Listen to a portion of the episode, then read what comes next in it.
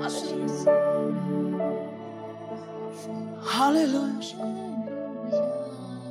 Hallelujah. Chúa ơi, chúng con cảm ơn Chúa vì Ngài đang ở giữa chúng con.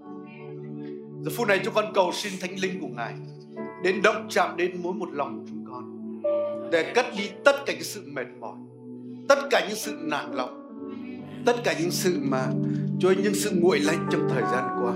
Amen. Xin Chúa đổ đầy sự sống của Ngài, đầy lửa, đầy quyền năng của Ngài vào lòng mỗi một chúng con. Xin Chúa chữa lành mọi bệnh tật trên thân thể anh chị em chúng con. Chúng con cảm ơn Chúa. Chúa ơi, chúng con cảm ơn Chúa vì ngày hôm nay chúng con được đến đây để thờ phượng Ngài. Chúng con cảm ơn Chúa vì sự thương xót của Ngài trên dân tộc, trên đất nước chúng con.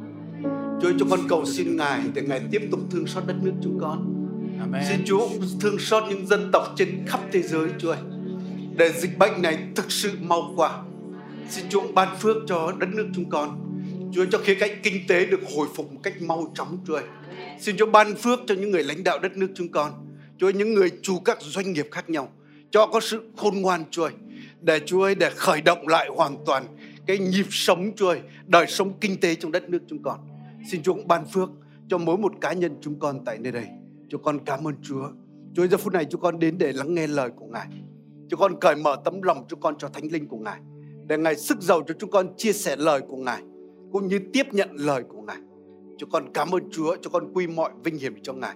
Chúng con ngợi khen Ngài và chúng con hiệp lòng cầu nguyện trong danh Chúa Giêsu Christ. Amen, amen, amen, amen. Vâng, cảm ơn Chúa. Trước khi ngồi xuống, chúng ta có thể mỉm cười với những người xung quanh chúng ta.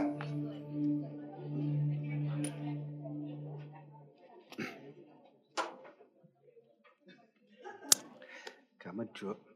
Chúng ta có cảm ơn Chúa vì chúng ta được đến đây thờ phượng Chúa không anh chị em? Vâng, tôi biết là một số anh em ở tại bên Nga, ở tại Hoa Kỳ, một số những đất nước ấy, khi họ thấy chúng ta được nhóm lại như thế này, họ rất là vui mừng. Và họ chỉ ước ao làm sao bên đất nước họ cũng được như vậy. Nên thực sự chúng ta cần biết ơn Chúa. Amen anh chị em. À, đúng là đất nước chúng ta đang chuyển sang một cái giai đoạn mới để mà hồi phục nền kinh tế. Nhưng rõ ràng chúng ta biết trên thế giới ngày nay cũng có một cái nỗi lo nhất định, là rất nhiều người lo thiếu ăn, nhiều người lo chết đói, thậm chí nhiều người còn lo cái đó hơn là dịch bệnh nữa. Nên có những quốc gia mặc dù dịch vẫn đang còn, vậy mà họ biểu tình để làm sao có thể mở cửa nền kinh tế. Nên vì vậy quả thật là dịch bệnh ấy, nó ảnh hưởng đến túi tiền của từng con người, nó ảnh hưởng đến túi tiền từng quốc gia. Nên chính vì thế hôm nay tôi cũng mạn phép để chia sẻ về cái khía cạnh mà tự do tài chính này. Bởi tôi tin nữa có những chìa khóa mà Chúa dạy chúng ta để chúng ta được tự do tài chính. Amen anh chị em.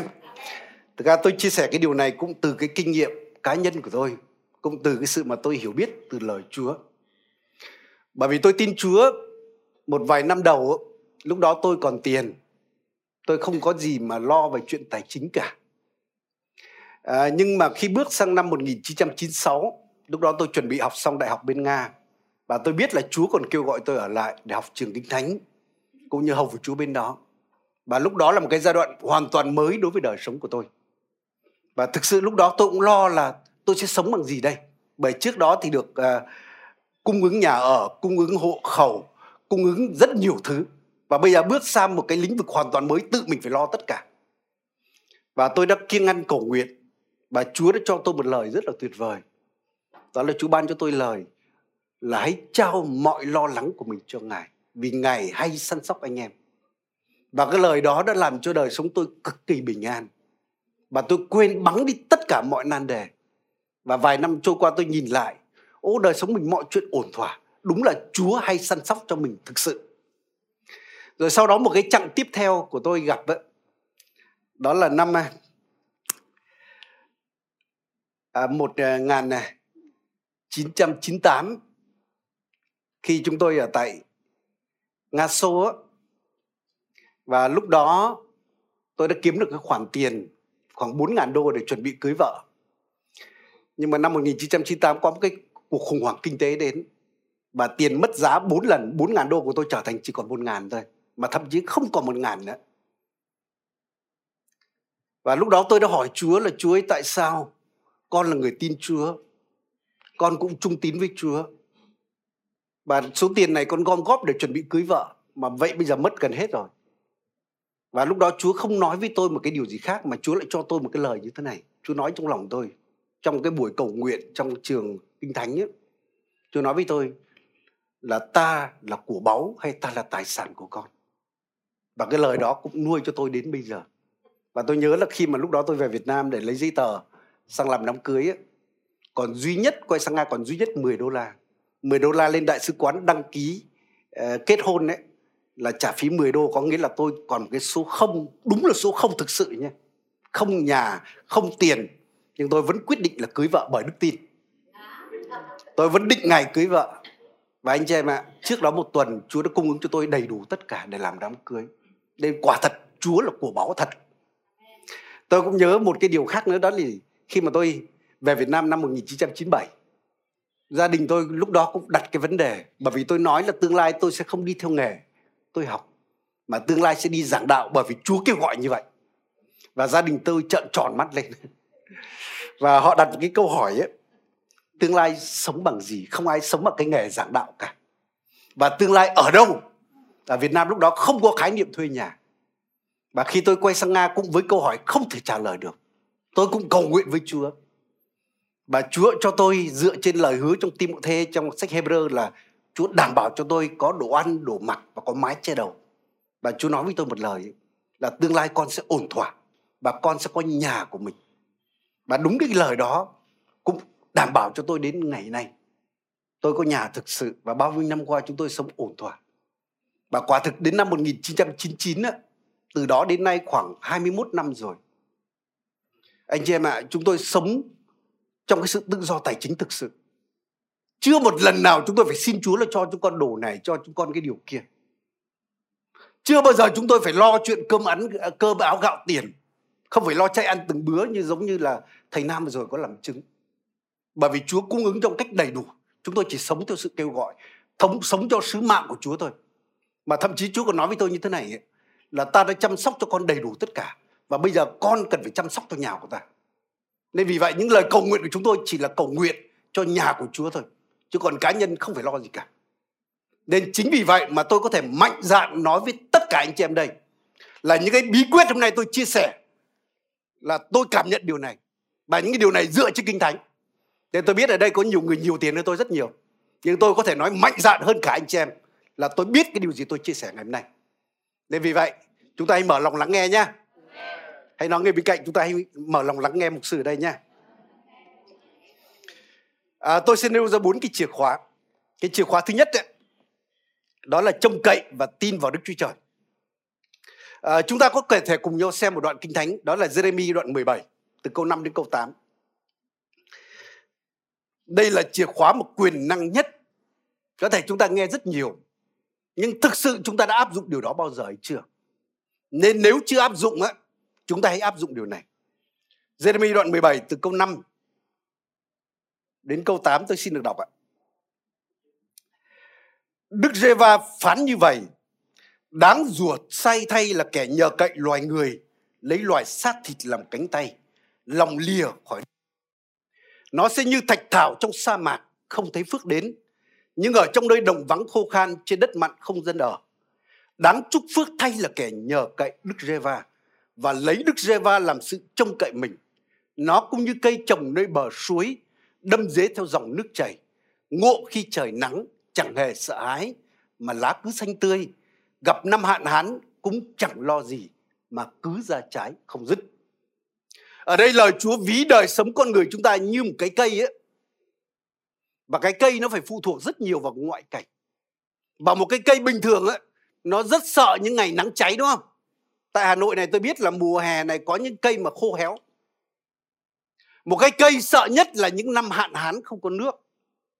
Nhưng Chúa ví là nếu một người mà trông cậy vào Đức Chúa Trời, người đó giống như cây trồng nơi bờ suối, đâm rễ theo dòng nước chảy.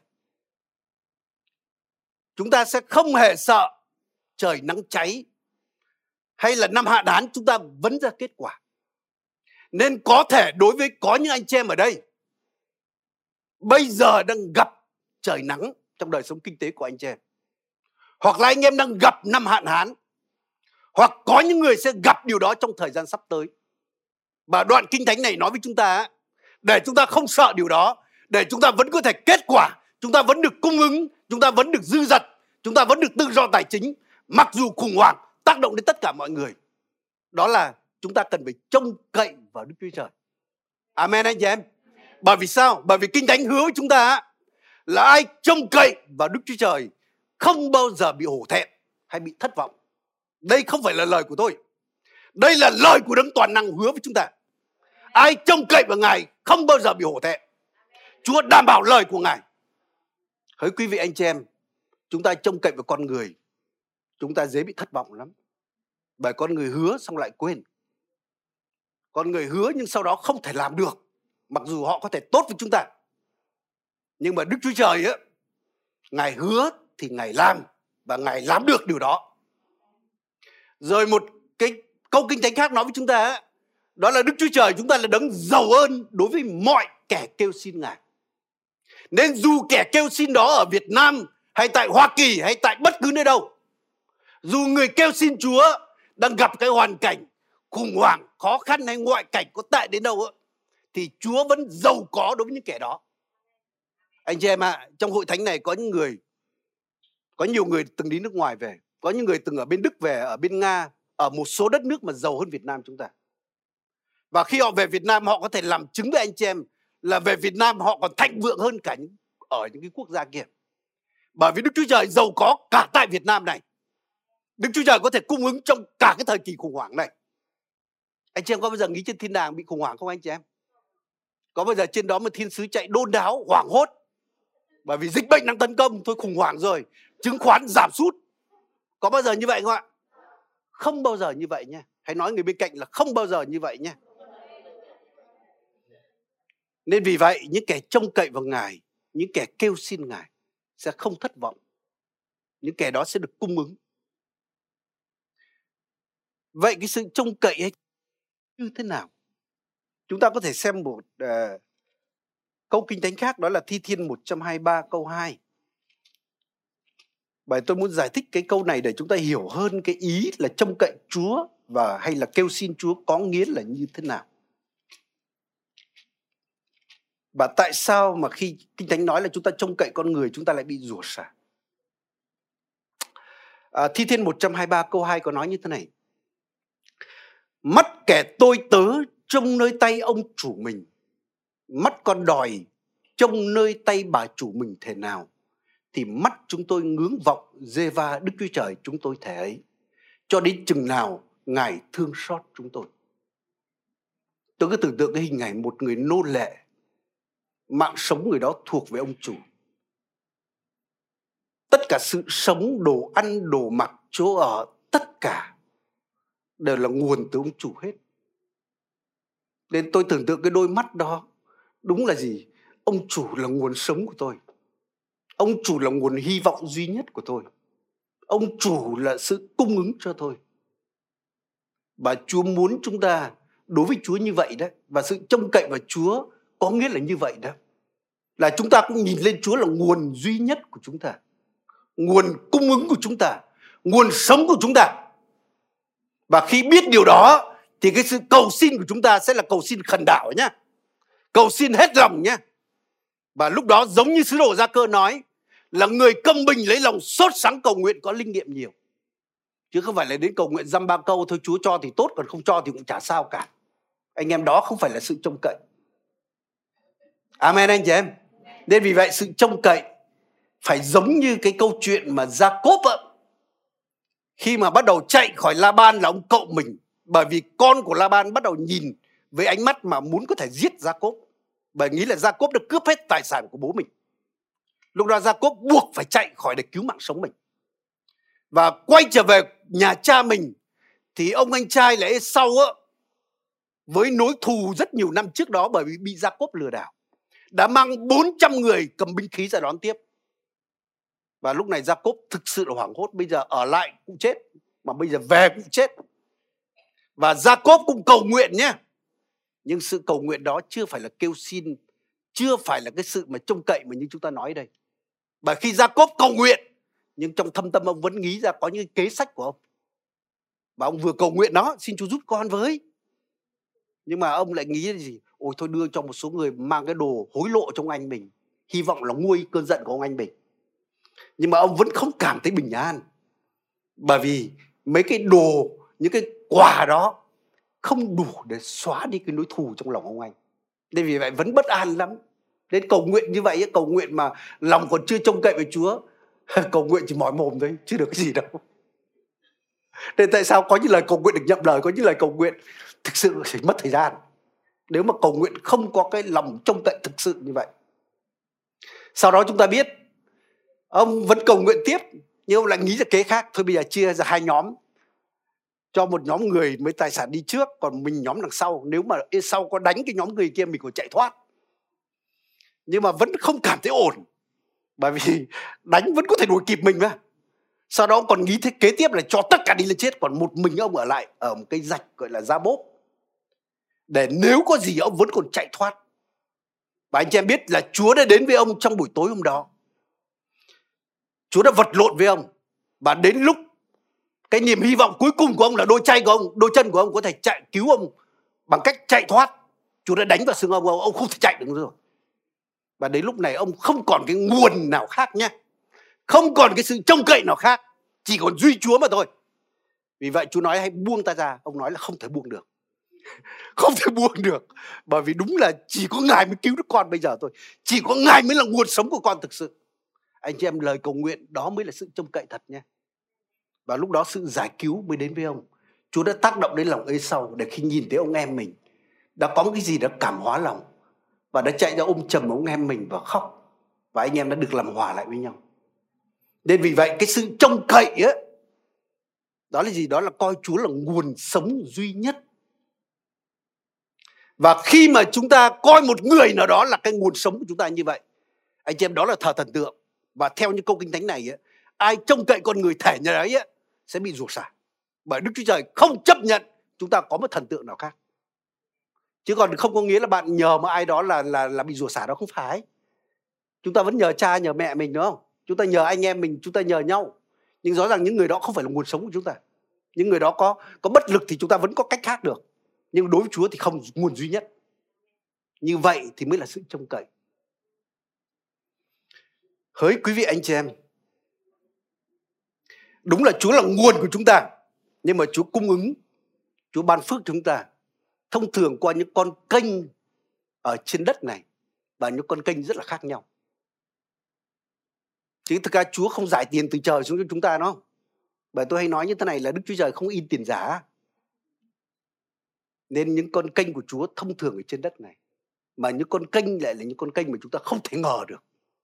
Tôi đã chứng kiến rất nhiều những phép lạ tài chính, mình không ngờ được nó như vậy.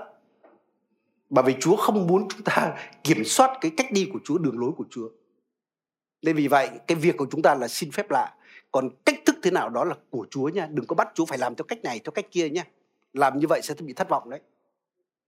Giống như ông tiên tri Ê-li á, khi mà nạn đói xảy ra, Chúa cung ứng cho ông bằng cách nào ạ? Chúa lại qua một người đàn bà quá nhá, mà lại nghèo nữa. Có kỳ cục không anh chị em? Sao không cung ứng qua một doanh nhân nào đó? Sao không cung ứng qua một quan trưởng nào đó?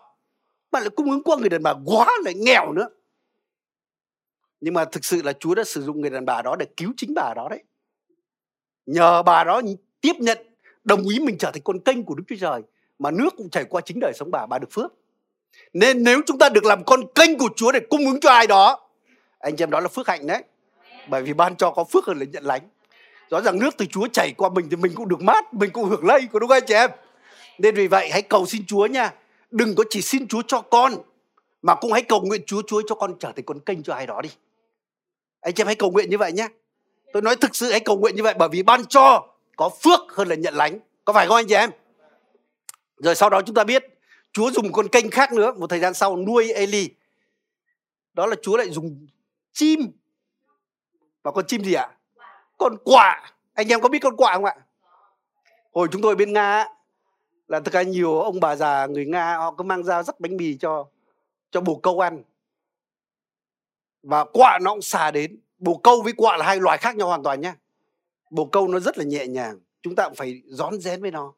tôi chỉ cần thô bạo, thô lố một chút, ồn ào một chút, nó sẽ bay đi ngay. Nhưng mà con quạ thì là cái giống khác, giống tham ăn lắm, phải trẻ vậy.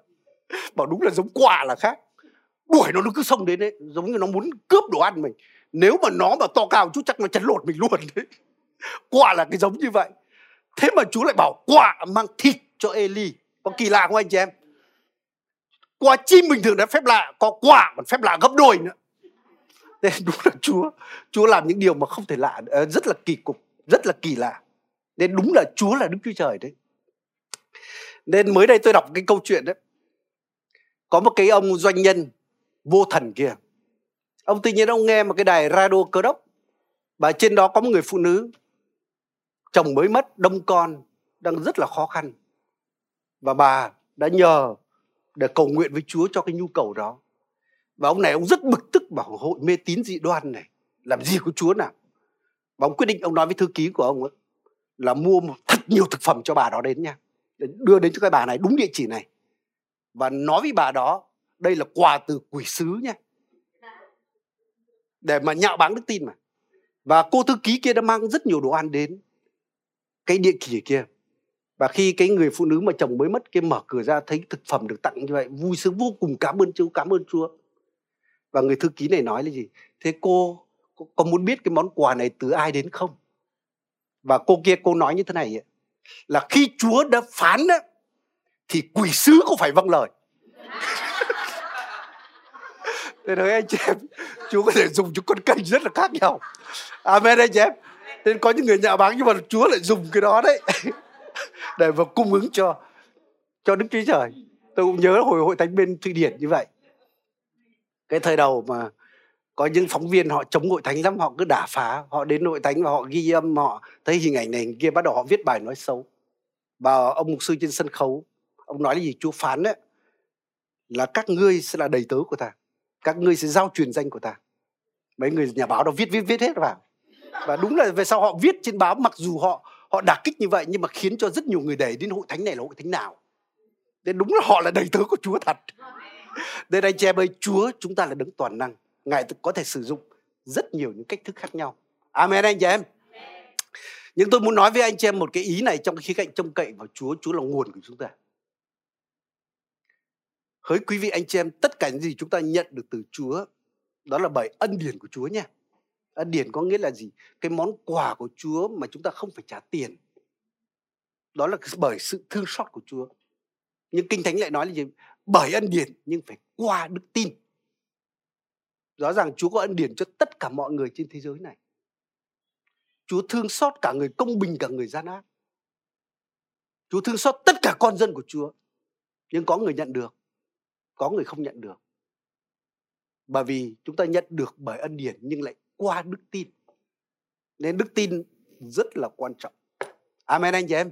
Và như thư Hebrew nói, đức tin đó là sự biết chắc vững vàng của những điều mình đương trông mong.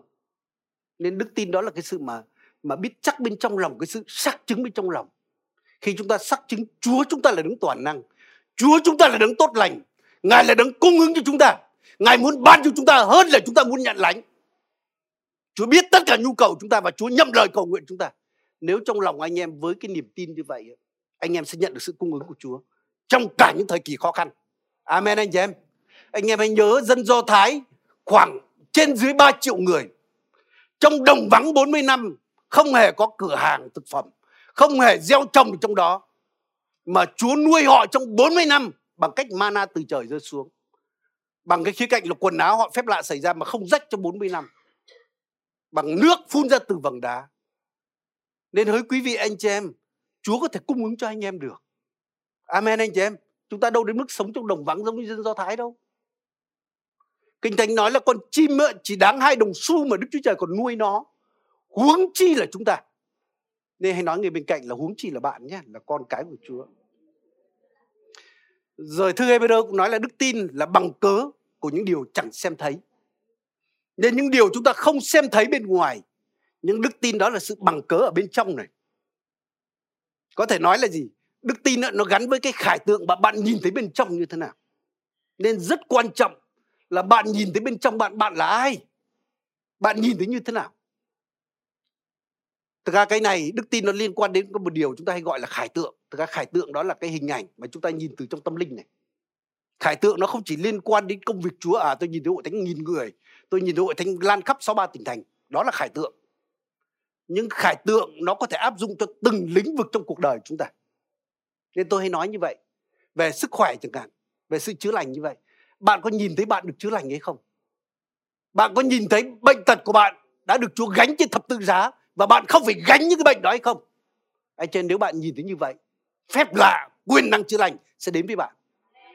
Còn nếu bạn luôn luôn nhìn thấy tin, bởi vì tin người ta nói là cái bệnh này chắc cả đời uống thuốc, bố mày bị bệnh đó chắc mày cũng bị như vậy, rồi sắp đến năm hạn rồi. Tôi xin nói, nếu mà chúng ta tiếp nhận cái điều đó thì phước hạnh của Chúa đổ xuống giống như nước đổ đầu vịt vậy. Đổ xuống nó trôi đi hết. Nên rất quan trọng trong lòng bạn nhìn thấy gì. Nên ngay cả về tài chính cũng như vậy. Anh chị em phải nhìn thấy hình ảnh ấy. Bạn là con của Đức Vua, bạn là hoàng tử, là công chúa của Đức Chúa Trời. Có bao giờ hoàng tử công chúa mà không biết ngày mai ăn gì không ạ? Mà ăn mặc rách rưới không ạ? Chỉ có giả nghèo thôi nhá. Và bạn là con, không phải chỉ là Đức Vua bình thường, mà vua trên muôn vua, chúa trên muôn chúa. Amen anh chị em. Nên vì vậy đừng nhìn thấy mình nghèo nhá, không biết ngày mai sẽ lo sống bằng gì ngày mai đâu, sắp chết đói đến nơi rồi. Anh em bỏ cái nhảm nhí đó đi. Thực sự mà khi tôi theo Chúa, có nhiều người đưa ra những quan điểm tôi không bao giờ tiếp nhận. Người ta nói là con cái Chúa nghèo, tôi không tin điều đó. Ai muốn tiếp nhận xin mời cứ tiếp nhận, còn tôi không tiếp nhận điều đó. Sau đó có người nói với tôi như thế này: ôi mấy mục sư mới giảng đạo chỉ có nghèo, tôi chắc là vợ kiếm tiền nuôi ăn. Tôi không chấp nhận điều đó. Cái tư tưởng đó không có trong Kinh Thánh. Mà tư tưởng trong Kinh Thánh là gì? Nếu chúng ta hầu việc Đức Giê-va, Chúa ban phước cho đồ ăn thức uống của chúng ta. Tôi lại tin tôi là người đàn ông trong gia đình, cái nguồn chính sẽ là qua tôi. Bởi vì thực sự là Chúa là nguồn của chúng ta. Quan trọng bạn mở con kênh như thế nào. Nên vì vậy ngay tài chính á, hỡi quý vị anh chị em, tôi luôn luôn nghĩ mình là người giàu. Ngay từ nhỏ chúng tôi nói với con chúng tôi là gia đình mình là gia đình giàu. Nên mình gặp những người giàu, mình không có gì phải bén lén nhút nhát với họ cả. Nên chúng tôi đi các nơi chúng tôi nói là người giàu. Về sau có những người nghĩ là giàu theo cách của họ là gì? Rất nhiều tiền, và họ đến mò đến chúng tôi vay tiền. Tôi bảo chúng tôi rất nhiều tiền nhưng đang gửi trên kia, lúc nào cần tôi mới lấy.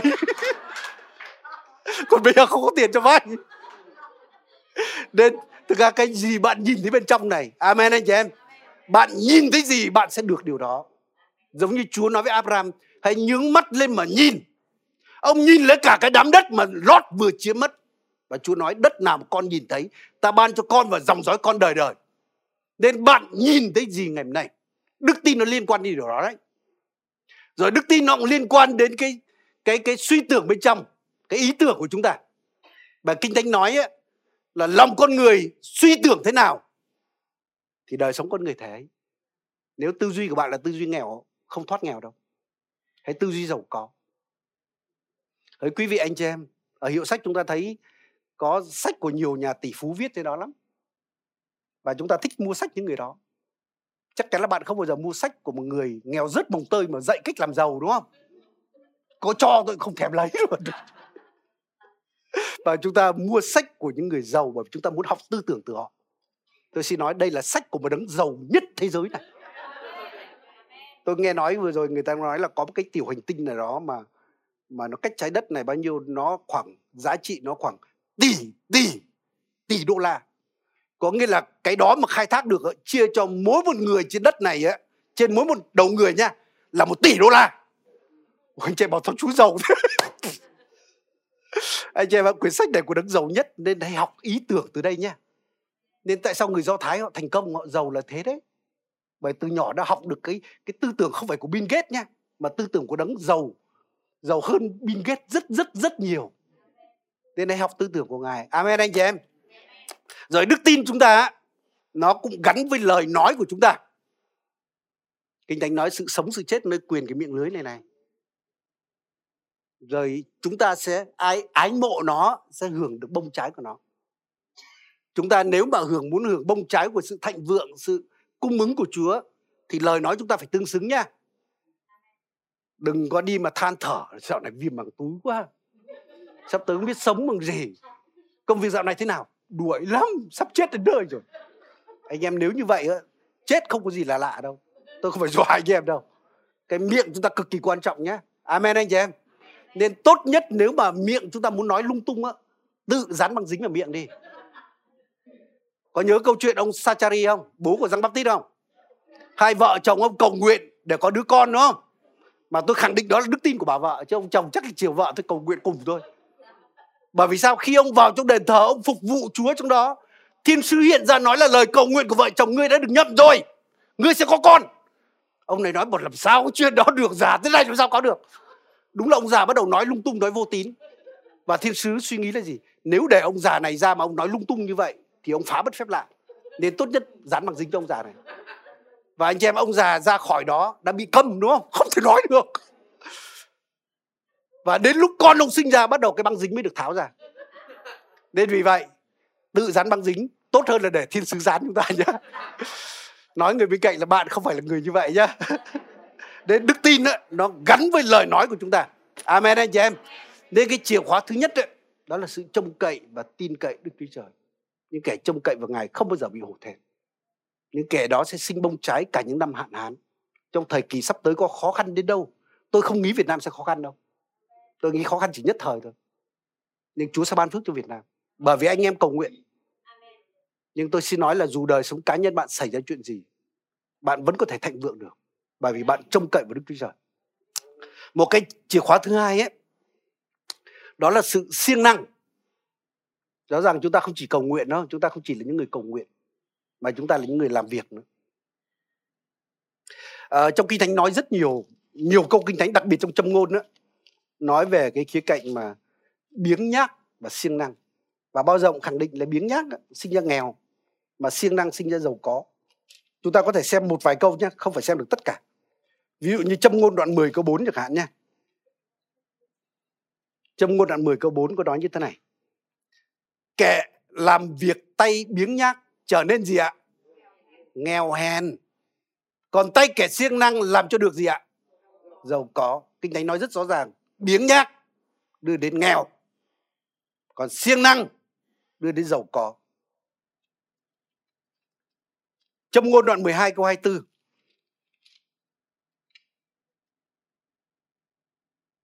Tay người siêng năng sẽ gì ạ? Cai trị. Tay kẻ biếng nhác phải gì ạ?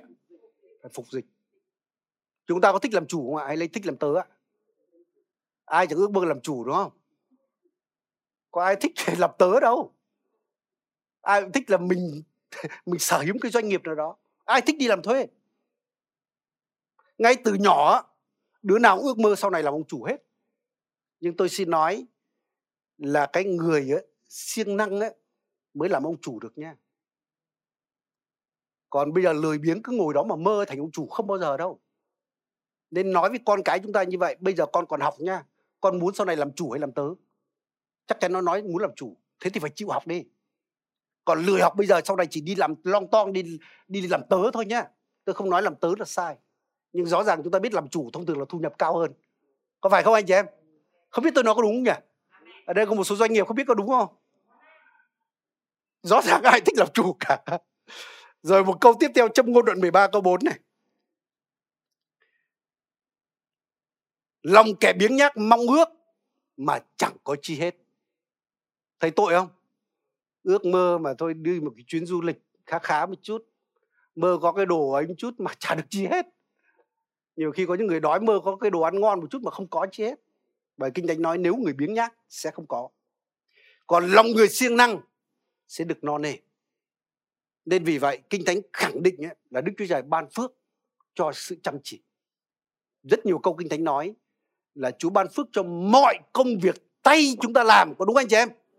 Nên nếu tay không làm ấy, Chúa nói ta không biết ban phước cho cái gì. Không có cái gì để ban phước. Và cảm ơn Chúa. Mỗi anh chị em đây hãy giơ tay mình lên hãy nói: con cảm ơn Chúa vì Chúa ban phước cho đôi tay của con. Con cảm ơn Chúa vì Chúa ban cho đôi tay này quyền năng để đoạt được sản nghiệp.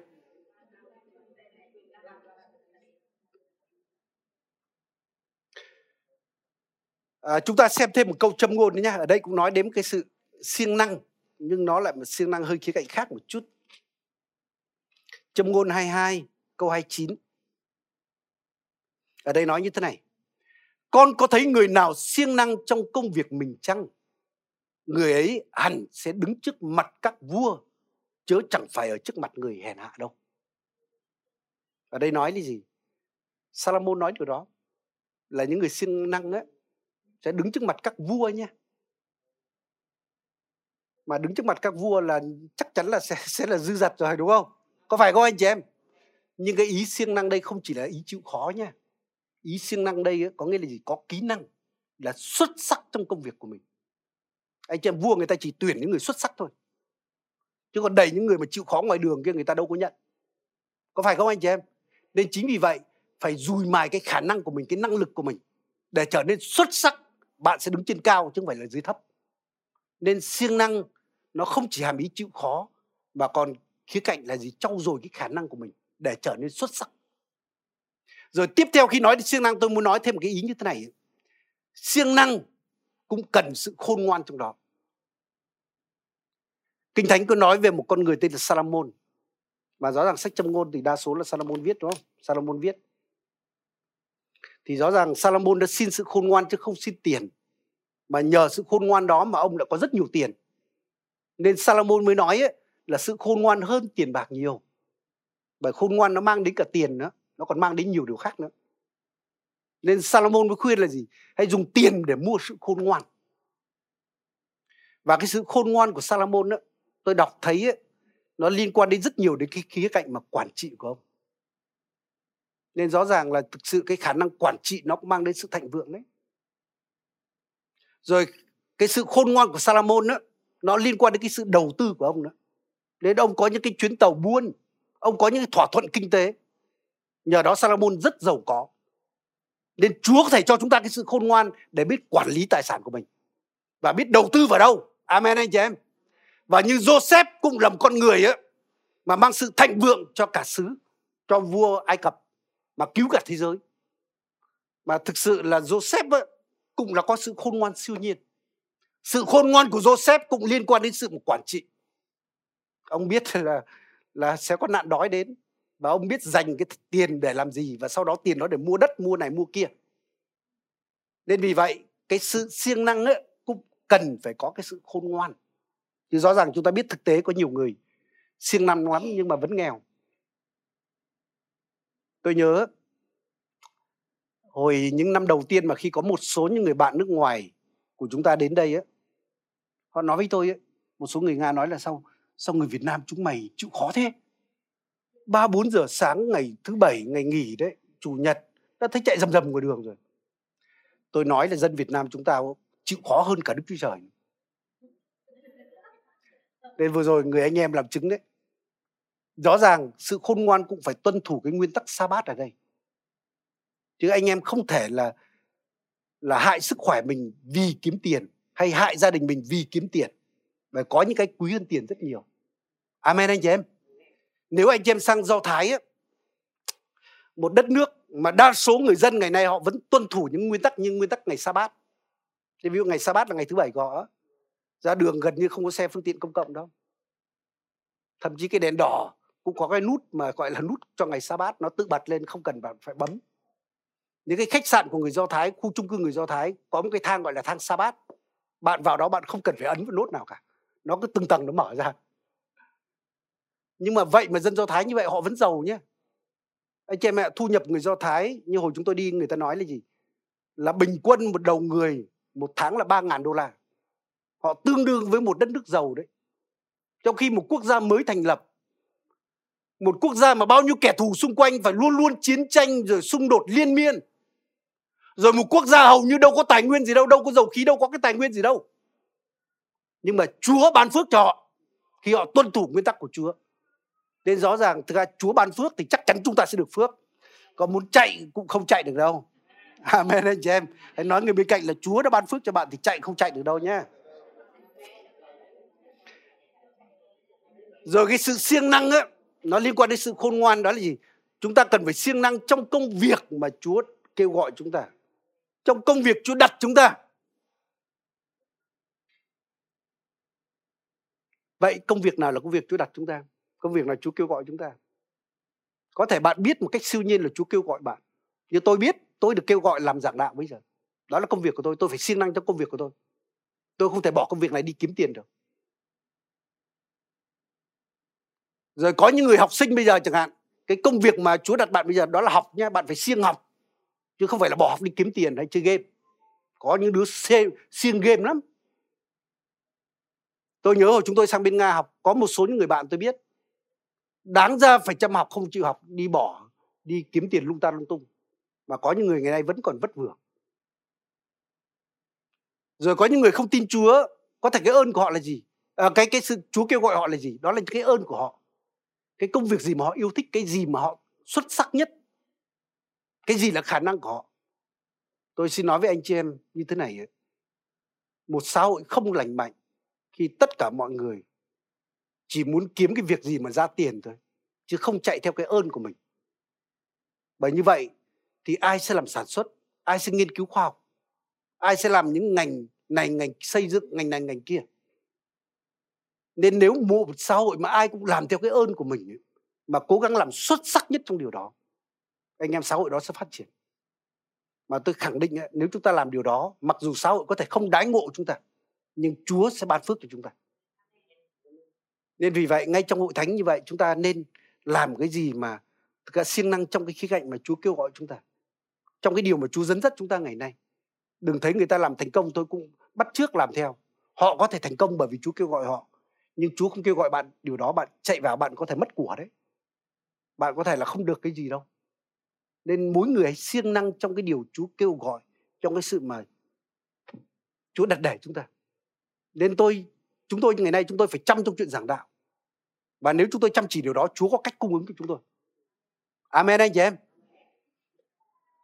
Rồi khi nói đến cái sự mà siêng năng ấy, thì tôi muốn nói như thế này. Bạn hãy ở nơi công việc hay là ở cái xứ sở mà Chúa kêu gọi bạn. Tôi hiểu, đúng là thế giới nó như một cái nhà chung của cả loài người. Có những người từ đất nước này di cư sang đất nước kia, có chuyện đó. Nhưng nếu người ta chỉ di cư vì cớ mà thực sự ở kia thấy có vẻ khá giả hơn, tôi nghĩ là chưa chắc là đúng đâu. Như vậy thì ai sẽ xây dựng đất nước? Nên có những người được kêu gọi, nhưng có những người chỉ theo phong trào thôi. Chúng ta nhớ câu chuyện Abraham ấy, khi nạn đói xảy ra trong cái vùng đất Canaan, bà ông đã xuống xứ Ai Cập. Ai Cập rõ ràng màu mỡ hơn. Chúng ta biết là gì? Abraham có thể được nhiều tiền, nhiều vàng hơn, nhưng suýt nữa thì ông mất cả gia đình. Suýt nữa ông mất cả cái sự kêu gọi của Chúa dành cho ông và dòng dõi của ông. Và đến thời Isaac ấy, cũng bắt chước, giống như định bắt chước giống Abraham, nhưng Chúa nói hãy ở lại cái xứ này. Mặc dù nó đang khủng hoảng, nhưng ta ở cùng con, ta ban phước cho con. Và quả thật khi Isaac ở lại đó, Chúa đã ban phước cho ông rất dư dật. Amen anh chị em. Nên hỡi quý vị anh chị em đừng nhìn vào bề ngoài, mà hãy nhìn vào sự kêu gọi của Đức Chúa Trời. Lót nhìn tới bề ngoài đã chọn cái vùng đất Sodom Gomorrah đó, và cuối cùng mất cả gia đình, mất tất cả. Nhưng Abraham đã ở lại cái xứ sở mà Chúa đặt ông, và ông đã được phước điều đó. Nên vì vậy siêng năng nó cũng phải có sự khôn ngoan như điều đó. Nên đó là chìa khóa thứ hai, đó là sự siêng năng. Chìa khóa thứ ba ấy, để chúng ta được tự do tài chính ấy, đó là cái tấm lòng dâng hiến, giúp đỡ người khác, hay là sự gieo và gặt, chúng ta hay nói như vậy. Chúng ta có thể cùng xem một đoạn kinh thánh này nha. Hình như trên hội thánh đây chưa bao giờ tôi nói về điều này. Tôi có trong dạy những cái khóa học kinh thánh về điều này, nhưng mà hôm nay tôi rất là vinh hạnh được chia sẻ với anh em cái điều mà tôi tin, tôi nếm trải và dựa vào lời Chúa. Sách Ma-la-chi đoạn 3 từ câu 8 đến câu 11. Đây là đoạn kinh thánh mà có lẽ chúng ta nghe nhiều lần. Ở đây Chúa nói với dân Israel như thế này: người ta có thể ăn trộm Đức Chúa Trời sao, mà các ngươi ăn trộm ta? Các ngươi nói rằng chúng tôi ăn trộm Chúa ở đâu? Các ngươi đã ăn trộm trong các phần 10 và trong các của dâng. Các ngươi bị rủa xả vì các ngươi thầy cả nước đều ăn trộm ta. Các ngươi hãy đem hết thảy phần 10 vào kho, hầu cho có lương thực trong nhà ta. Và từ nay các ngươi khá lấy điều này mà thử ta. Đức Giê-va vạn quân phán, xem ta có mở các cửa sổ trên trời cho các ngươi, đổ phước xuống cho ngươi đến nỗi không chỗ chứa chăng. Ta sẽ vì các ngươi ngăn cấm kẻ cắn nuốt, nó sẽ không phá hại bông trái của đất các ngươi, và những cây nho các ngươi trong đồng ruộng sẽ không rụng trái trước khi đến mùa. Đức Giê-va phán vậy. Thì đây là đoạn kinh thánh mà nói về phần 10 và các của dâng. Và Chúa tuyên bố với dân Do Thái là các ngươi cả nước đều ăn trộm ta. Và rõ ràng Chúa không thể ban phước cho kẻ trộm được. Bị rủa xả. Và dân Israel giống như họ trợn tròn mắt khi họ nghe ông tiên tri nói như vậy. Làm sao con người ăn trộm được Chúa? Chúng tôi có leo lên thiên đàng mà mò qua cửa sổ nhà Chúa và thó cái gì được đâu mà sao là Chúa nói cả nước ăn trộm. Chúa nói ăn trộm trong phần 10 với các của dân đó. Và cái đó thuộc về Chúa. Tại sao thuộc về Chúa? Bởi vì thực sự là tất cả những gì mà họ có ngày nay ấy, họ kiếm được tiền đó là Chúa ban phước cho họ. Đó là Chúa ở cùng họ. Giống như Chúa làm ăn cùng với họ. Và Chúa nói là nếu Chúa lấy hết của họ, Chúa có quyền. Nhưng Chúa không. Chúa nói ta chỉ lấy 10% thôi. Lấy phần 10 và một số của dân. Mà mục đích không phải ta ăn cái điều đó, mà để cung ứng cho nhà của ta, để ta tiếp tục ngự trong nhà đó, để tiếp tục ban phước lại cho các con. Nên thực ra cuối cùng cũng là để ban phước lại cho họ thôi. Nhưng mà dân Israel đã ăn luôn cả cái điều đó. Nên vì vậy mà tai họa đã đến với họ. Nên vì vậy có thể nói nôm na như thế này, nó không hoàn toàn chính xác. Nhưng phần 10 ấy, nó giống như là tiền thuế vậy. Nên thông thường tôi không gọi là dâng 1/10 mà tôi gọi là nộp 1/10. Cũng giống như là trong quốc gia này ấy, chúng ta làm ăn kinh tế, kinh doanh, chúng ta phải nộp thuế. Ở bên Hoa Kỳ người ta nói như thế này ấy, có hai điều mà người dân Mỹ không thể tránh được. Thứ nhất là chết. Cái thứ hai là sở thuế. Có những nhà mà đáng ra nộp thuế một số tiền rất nhỏ, nhưng mà không nộp mấy chục năm sau mất luôn cả nhà luôn. Không trốn được. Trốn đi tù ngay. Tại sao như vậy? Bởi rõ ràng nhà nước giống như làm ăn cùng với bạn.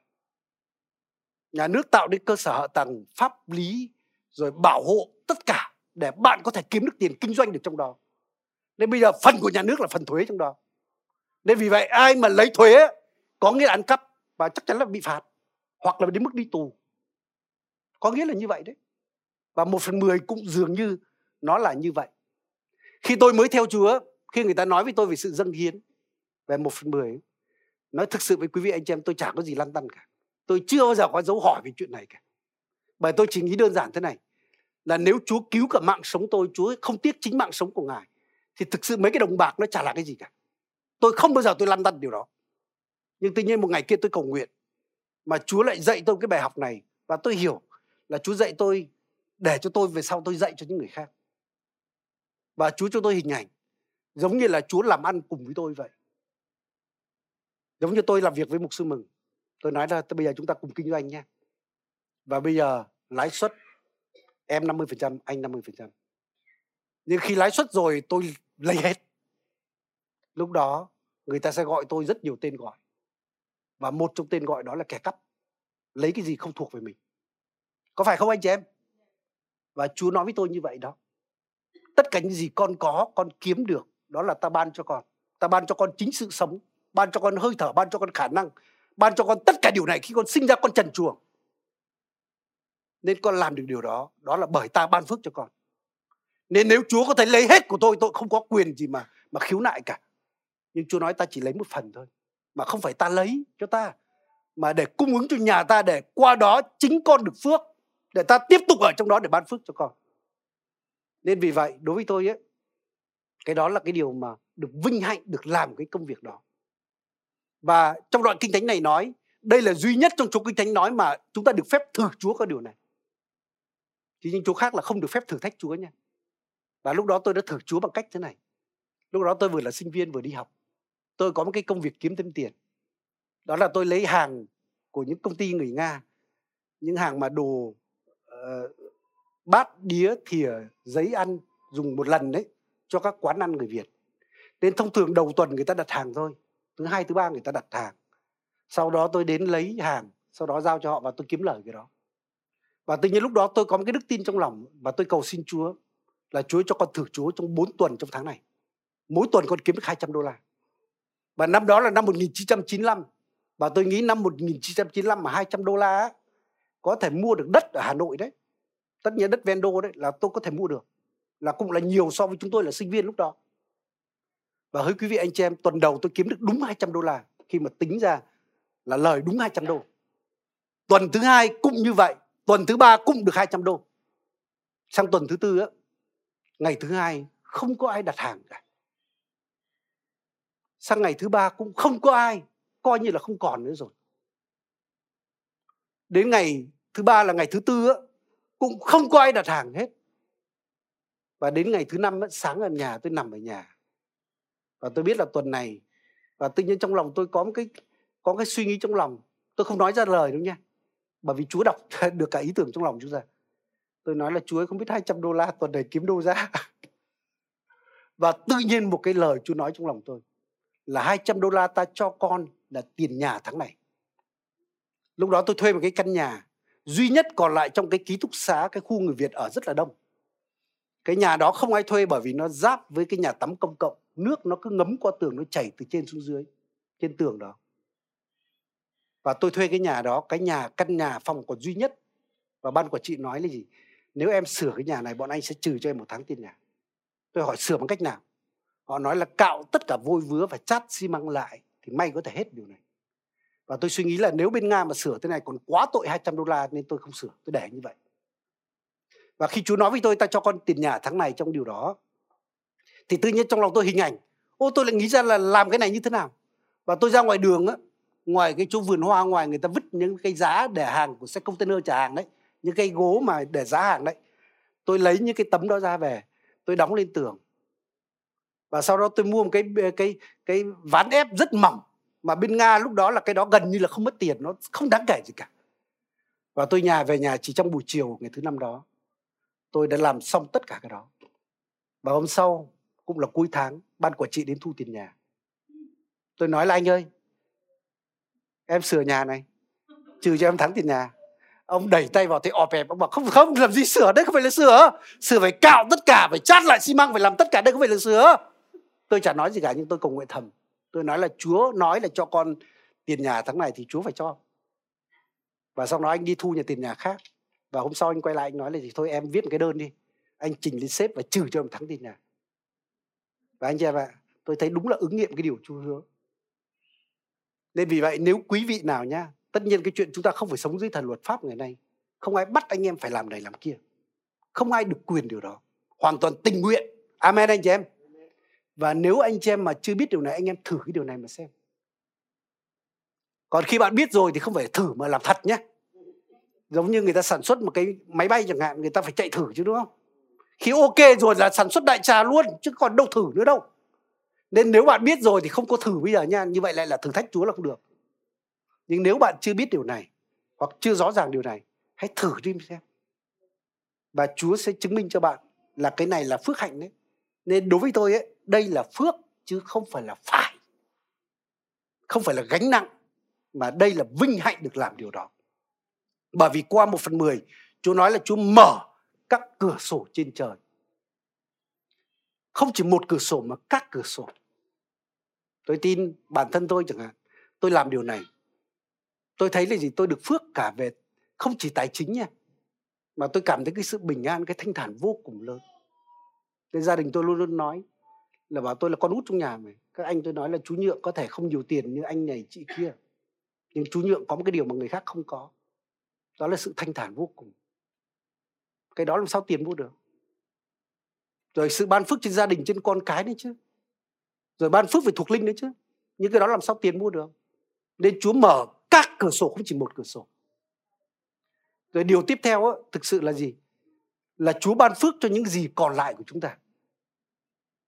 Nên số tiền mà không được ban phước nha, nhiều tiền nhưng mà chưa chắc đã làm được nhiều việc đâu. Đôi khi tiền còn mang hại cho con người nữa. Có những người có tiền mà tự nhiên con cái hư hỏng, vợ chồng tan nát. Nhưng rõ ràng đồng tiền có thể 9/10 còn lại của bạn, 9/10 của bạn còn lại, tiền đó sẽ được Chúa ban phước. Tiền đó có thể ít hơn là 10%, hơn 100%, nhưng nó sẽ làm nhiều hơn rất nhiều cái số tiền mà nguyên vẹn trước kia của bạn. Nên đây cũng là cái niềm tin đấy. Rồi ngay cả đồng tiền tôi tin một điều là khi chúng ta dâng cho Chúa, nó giống như cắt bì cái đồng tiền đó, để những thế lực tăm tối, tiền bẩn nó không còn tác động đến đời sống của tôi nữa. Đồng tiền còn lại của tôi là tiền được thánh, không có quyền lực tối tăm nào theo điều đó. Nó sẽ mang phước đến cho tôi. Amen anh chị em. Chứ thực tế chúng ta biết bên ngoài có những người tiền nó không mang phước cho người ta. Tôi xin nói là tiền từ tham nhũng, tiền từ cái tiền bẩn đấy, từ buôn bán bất hợp pháp, tiền đó là không phải là tiền mang phước đâu nha, tiền mang họa đến cho người ta đấy. Nên vì vậy không phải là tiền là thích đâu, mà quan trọng cái tiền đó nó theo từ nguồn nào cũng rất là quan trọng. Nên vì vậy làm 1/10 là như vậy đó. Có những người nói với tôi như thế này: ô, đấy là 1/10 trong thời Cứu Ước, trong thời Luật Pháp. Còn ngày nay là thời Ân Điển, thời Tân Ước. Đúng là thời Ân Điển, thời Tân Ước, không ai bắt bạn phải làm điều đó cả. Tôi không nghĩ là Chúa rủa bạn vì bạn không làm điều đó. Bởi Đức Chúa Trời là muốn cung ứng cho chúng ta. Nhưng đây là cái phước của chúng ta. Nếu chúng ta tin, chúng ta hãy làm. Mà tôi hiểu thế này ấy, nếu mà theo hiểu đúng trong Kinh Thánh nha, dân Do Thái họ dâng cho Chúa, có những người tính là khoảng 22% chứ không phải là 10% đâu. Nên chính vì vậy Chúa mới nói là họ ăn cắp Chúa trong chuyện phần 10 và các của dâng. Nên vì vậy đối với tôi ngày nay ấy, Tân Ước thậm chí chúng ta còn phải làm vượt trội hơn Cựu Ước. Nên đối với tôi tin nhá, một cơ đốc nhân đó, 1/10 chỉ là khởi đầu thôi, chứ không phải là cái đỉnh cao của mình. Đó chỉ là khởi đầu thôi. Đó là cái chặng đầu để chúng ta chạy thôi. Còn anh em cứ thử xem ai hào phóng hơn ai. Bạn không bao giờ vượt qua Chúa trong sự hào phóng của Ngài đâu. Hãy nói người bên cạnh là bạn không bao giờ vượt qua Chúa trong sự hào phóng của Chúa đâu. Tôi cũng hiểu 1/10 ấy. Thực ra nếu chúng ta hiểu đúng, nó không hẳn là luật pháp đâu, mà đây là nguyên tắc yêu thương đấy. Nguyên tắc đó được thiết lập từ trong vườn Eden, khi Chúa nói tất cả các cây trong vườn các con có thể ăn, nhưng hãy biệt riêng, hãy dâng cho ta một cái cây ở dưới vườn. Nhưng tiếc rằng con người đã ăn luôn cái cây đó, và hậu quả đến ngày hôm nay. 1/10 đó cũng giống như là gì? Con trai đầu lòng của người Do Thái, để dâng cho Chúa, để nhờ đó Chúa bảo vệ chúng nó khỏi chết. 1/10 đó cũng giống như là gì? Là bông trái huê lợi đầu mùa, để qua đó chúng ta tôn kính Chúa của chúng ta, để những vựa lúa chúng ta còn lại Chúa ban phước cho đầy tràn. Nên đây là nguyên tắc yêu thương, đây là nguyên tắc thờ phượng, chứ đây không phải là nguyên tắc mà bắt buộc hay là luật pháp ở đây cả. Nên vì vậy, nếu tin hãy làm điều này. Và tôi cũng rất tin, thực sự nếu đọc Kinh Thánh thì đây là cái hệ thống kinh tế của nước trời mà Chúa thiết lập. Thực ra nguồn thu chính của các hội thánh ngày hôm nay để các hội thánh hoạt động, để Chúa tiếp tục ở đó, Chúa ban phước cho những con cái Chúa, ban phước cho cộng đồng, cho đất nước. Đó là qua sự dâng hiến của con cái Chúa. Chứ tiền không từ trời rơi xuống đâu, nói thực sự với anh em như vậy. Nên hỡi quý vị anh chị em, tôi khuyến khích chúng ta, nếu bởi lòng tin chúng ta, bởi tấm lòng chúng ta yêu Chúa, chúng ta hãy làm điều này.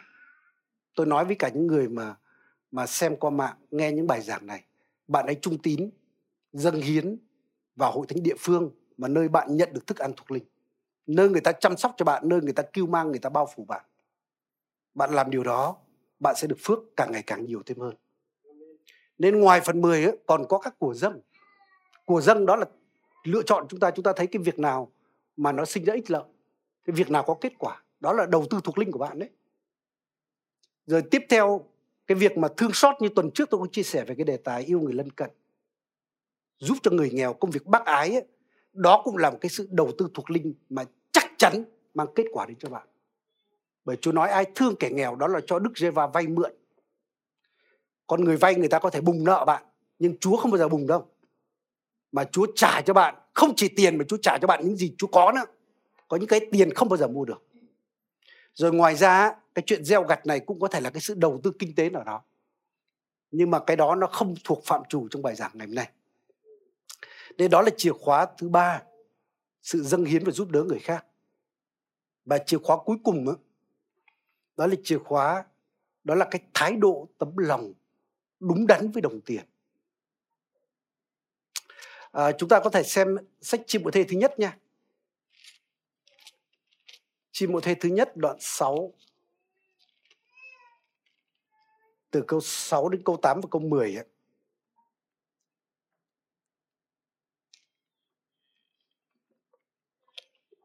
Lời Chúa nói như thế này: và sự tin kính cùng sự thỏa lòng, ấy là một lợi lớn. Vì chúng ta ra đời chẳng hề đem gì theo, chúng ta qua đời cũng chẳng đem gì đi được. Như vậy miễn đủ ăn đủ mặc thì phải thỏa lòng. Bởi chưng sự tham tiền bạc là cội rễ mọi điều ác. Có kẻ vì đeo đuổi nó mà bội đạo, chuốc lấy nhiều điều đau đớn. Nên thứ nhất ở đây Chúa nói đến cái sự mà thỏa lòng. sự thỏa lòng. Tôi không nói về cái sự mà chúng ta không còn ý chí để vươn lên. Nhưng mà đối với cá nhân chúng ta học thỏa lòng. Giống như ông John Wesley ông nói như thế này. Ông nói là gì? Tôi kiếm tiền hết mình, để dâng hiến hết mình, nhưng tôi cũng tiết kiệm cho bản thân mình hết mình. Nên đối với bản thân, hãy sống đơn giản nhất như có thể được. Hãy giống như Phao-lô nói là học sống được trong cả những sự dư dật và trong cả những sự thiếu thốn. Chúng ta học sống đơn giản trong lúc khó khăn. Nhưng mà lúc dư dật cũng hay học sống được. Đôi khi có những người mà không học sống được trong sự dư dật đâu, trở thành hư hỏng. Nhưng có những người mà đang sướng rồi khổ không thể sống được. Cái đó không nên. Chúng ta làm được mọi sự nhờ Đấng ban thêm sức cho chúng ta. Nên vì vậy, cái hoàn cảnh chúng ta ngày nay như thế nào, có thể không bằng người này người kia, nhưng cũng hãy đầy lòng biết ơn Chúa với điều đó. Bạn có nhà ở, bạn hãy cảm ơn Chúa vì có những người còn chưa có nhà để ở. Bạn có cơm ăn, bạn hãy cảm ơn Chúa có những người mà còn thiếu gạo để mà ăn nữa.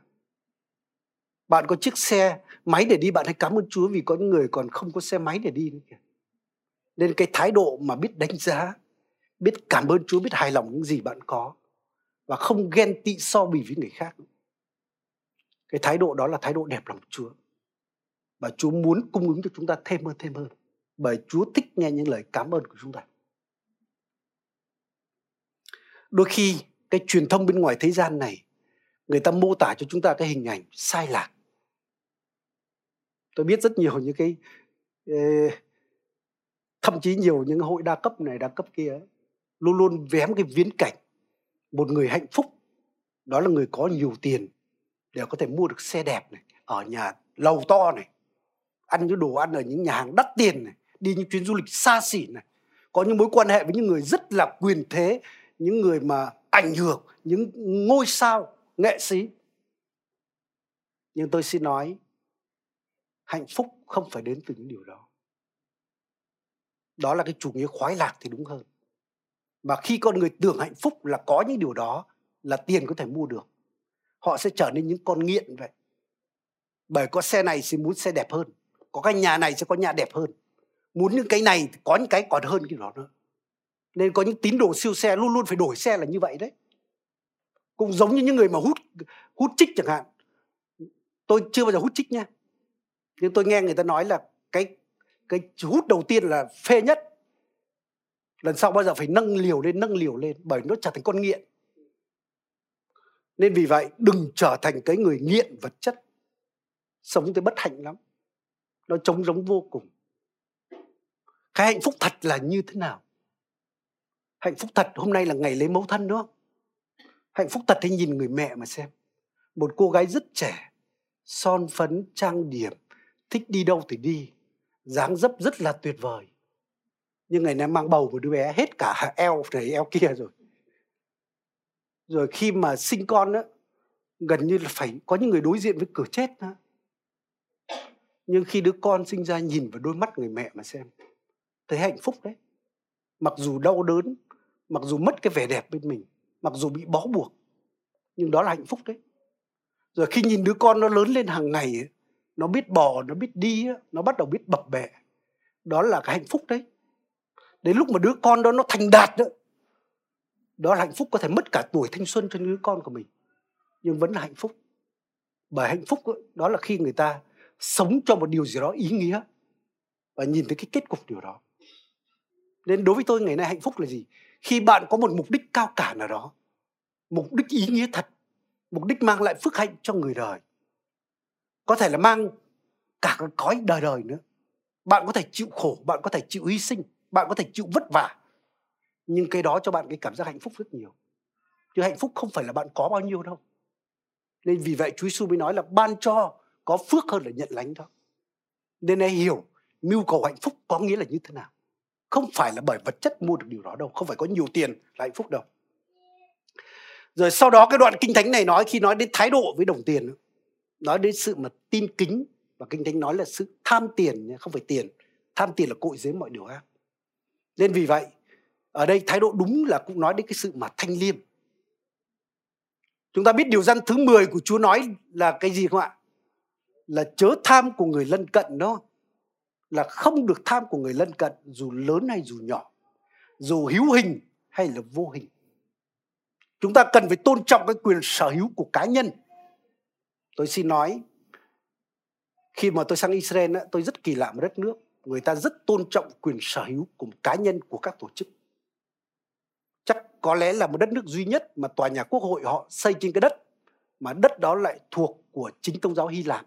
Có nghĩa đất thuê nhé.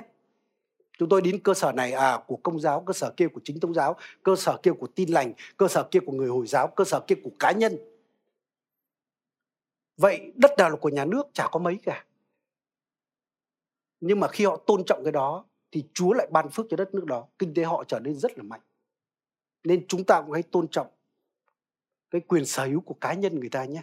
Đừng có nhìn thấy người ta có tiền mà muốn sao tiền từ túi người ta chạy khỏi người ta đi vào túi mình. Anh em cái đó chỉ không bị rủa xả thì chả có được phước cái đó đâu. Rồi không tham tiền đấy, là hàm ý là đặt đồng tiền đúng cái vị trí của nó.